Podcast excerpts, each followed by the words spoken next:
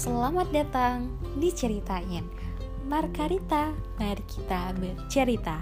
Hai halo teman cerita. Bertemu lagi di episode 2 Ceritain. Lama ya kita nggak bercerita-cerita lagi. Udah ada kira-kira 2 minggu nggak bikin podcast. Kangen banget nih soalnya sama kalian. Teman cerita yang lagi kuliah gimana nih nasibnya? Memasuki pertengahan semester Hmm, masih kuat atau udah melambaikan tangan aja nih ke atas Jangan sampai kayak gitu ya Karena kita mahasiswa jadi harus semangat dan berapi-api Oke ngomongin soal mahasiswa nih Teman cerita berasal dari instansi mana sih? Adakah yang vokasi? Pasti ada dong ya Sama kayak aku soalnya aku anak vokasi Hari ini kita bakal cerita-cerita soal sekolah vokasi nih. Untuk teman cerita yang non vokasi tetap dengerin juga ya biar bisa tukar ilmu dan lebih tahu tentang dunia sekolah vokasi. Atau ada yang masih sekolah boleh banget nih dengerin juga tentang sekolah vokasi. Mana tahu ada yang berminat ke sekolah vokasi. Eh, boleh nih dengerin aja. Nah, sebelum melanjutkan cerita, aku mau jelasin dulu nih ke kalian tentang latar belakang aku sebagai anak vokasi ya.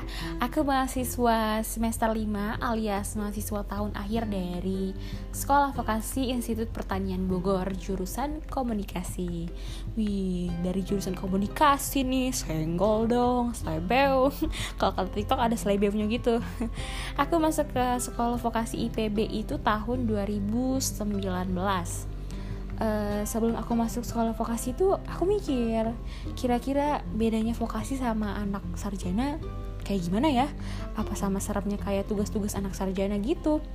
Dan ternyata alhamdulillah dengan jurusan komunikasi aku bisa lebih banyak praktek daripada kuliah.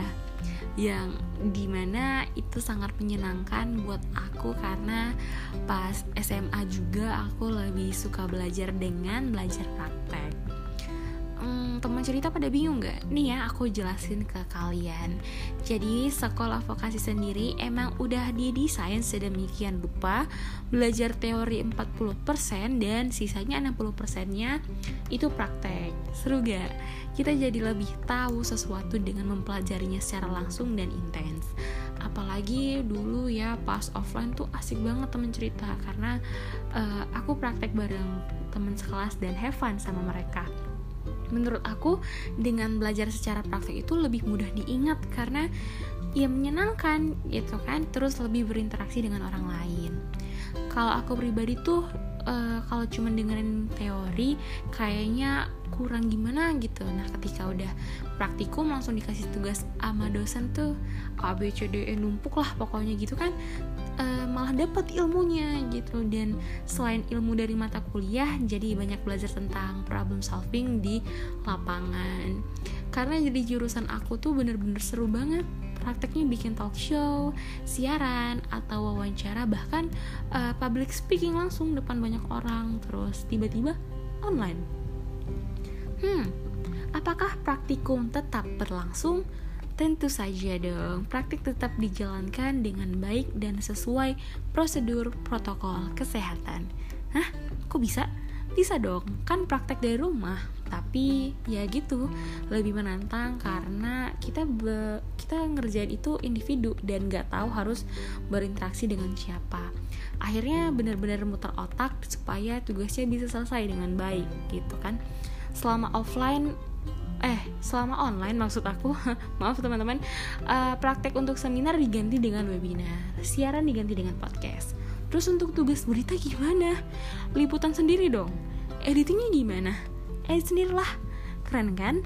Iya pihak kampus aku merencanakan semuanya dengan sempurna agar ilmu praktek bisa sampai ke mahasiswa-mahasiswanya yang ada dari Sabang hingga Merauke kita tetap dikasih tugas yang seolah-olah kita tuh lagi praktikum di kampus gitu ketika kuliah offline. Terus baru-baru ini juga aku dapet tugas untuk praktek bikin film web series. Widih, kerasa gak tuh ribetnya gimana kalau ngerjain sendiri? Kerasa dong, tapi tenang, tugas ini per kelompok kok, jadi tetap bisa berjalan dengan membagi job desk masing-masing. Pada intinya sih, kita anak vokasi ketika dihadapi dengan situasi pandemi seperti ini dosen dan mahasiswanya keren banget mencari cara uh, agar gimana nih praktikum tetap berjalan tapi masih daring gitu. Dan menurut aku ini berhasil. Aku tahu sih mungkin kalau ini nggak cuman vokasi ya sarjana dan pasca sarjana juga sama dalam hal ini. Tapi mungkin memang kalau vokasi sendiri lebih harus kreatif gitu karena ya kalau enggak kita bakal stuck nggak ada praktikum gitu. Dan yang lebih membawa nilai plus lagi di tengah pandemi seperti ini kemudian kita dituntut seharus serba bisa menjalani praktikum online yang otomatis kita juga harus melek akan teknologi. Anak-anak vokasi juga justru malah tambah aktif uh, aku sering banget nih lihat kegiatan teman-teman aku. Contoh kecilnya aja ya yang tadinya mereka buat konten podcast cuman untuk memenuhi mata kuliah aja. Eh tahunya mereka ketagihan malah bikin podcast sendiri terus. Ada lagi yang kemarin bikin iklan online kemudian foto produk untuk memenuhi mata kuliah fotografi. Terus ada yang jualan untuk memenuhi komunikasi bisnis dan wirausaha. Eh sekarang malah skillnya dipakai buat usaha dia sendiri. Keren banget ya. Nah yang kayak gini nih keren banget ilmu yang dikasih dosen tuh tetap bisa kita ambil dengan baik sampai-sampai kita bisa langsung terapin ke kehidupan sehari-hari. Bahkan uh, dari ilmu tersebut kita yang masih menyandang mahasiswa bisa jadi mahasiswa yang menghasilkan pula gitu ya dan dari sikap mengandalkan teknologi tersebut, menurut aku nih ya teman cerita, uh, kita bisa memaksimalkan potensi kita untuk mempergunakan teknologi tersebut dengan baik. Dari situ juga sumber daya manusia atau SDM meningkat dan ini dia salah satu yang menurut aku juga hmm, keunggulan dari vokasi. Karena kita ini anak-anak vokasi nggak cuma dituntut paham teori tapi harus bisa dalam skill. Bahkan skill bertahan hidup kita juga nggak perlu diraguin. Nggak bohong ya maksud aku dari sini udah kelihatan ya kalau anak vokasi juga uh, dapat bersaing dan nggak boleh dilihat sebelah mata. Karena di pendidikan vokasi kita benar-benar dapat bekal yang sangat banyak untuk nantinya terjun ke dunia kerja atau bahkan terjun untuk membuka lapangan kerja malah. Amin deh ya kalau gitu. Dan kalau dilihat dari sisi baiknya anak vokasi itu jadi lebih kreatif dan inovatif dalam pembelajaran dan memenuhi tugas. Karena dituntut serba bisa juga ya kan tapi terlepas dari itu semua, aku, kamu, kalian semua keren-keren apa pun tingkat akademiknya. Hmm, aku mau cerita sedikit deh. Pengalaman paling menarik aku selama kuliah ya. Karena aku cuma bisa kuliah offline itu satu setengah semester yang artinya cuma 8 bulan kuliah gitu ya. Sebelum corona melanda dan pengalaman yang paling seru itu menurut aku sebenarnya ya itu waktu aku ikut talk show.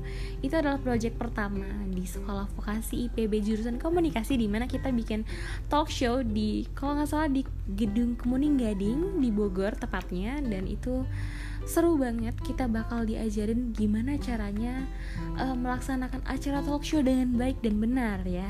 Bagaimana caranya uh, tim bekerja untuk menyukseskan uh, acara tersebut dengan lancar. Ya, seharusnya aku juga bisa merasakan um, project-project besar seperti festival budaya dan juga ada uh, event organizer secara offline gitu kan. Cuma karena uh, terkendala secara pandemi gitu ya, akhirnya festival budaya waktu itu ditiadakan dan uh, IO dilaksanakan secara online yaitu membuat seminar online ya atau dikenal dengan webinar. Ya waktu itu uh, kelompok aku atau kelas aku uh, mengundang Bapak Sandiaga Uno sebagai bintang tamunya alias narasumbernya ya. Gak main-main, bener-bener gak main-main Prakteknya bener-bener serius. Kita bener-bener ditempah untuk siap terjun ke dunia kerja. Itulah kuatnya uh, vokasi tersebut nih teman cerita Aduh, dan tidak terasa ya ternyata podcast ceritain sudah mengudara. Aduh, mengudara kayak radio nih, enggak, enggak.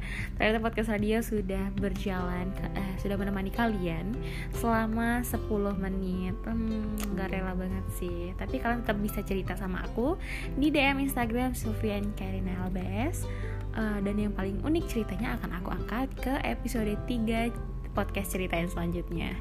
So tetap semangat menjalani aktivitasnya teman cerita. Sampai bertemu di podcast ceritain episode selanjutnya. See ya.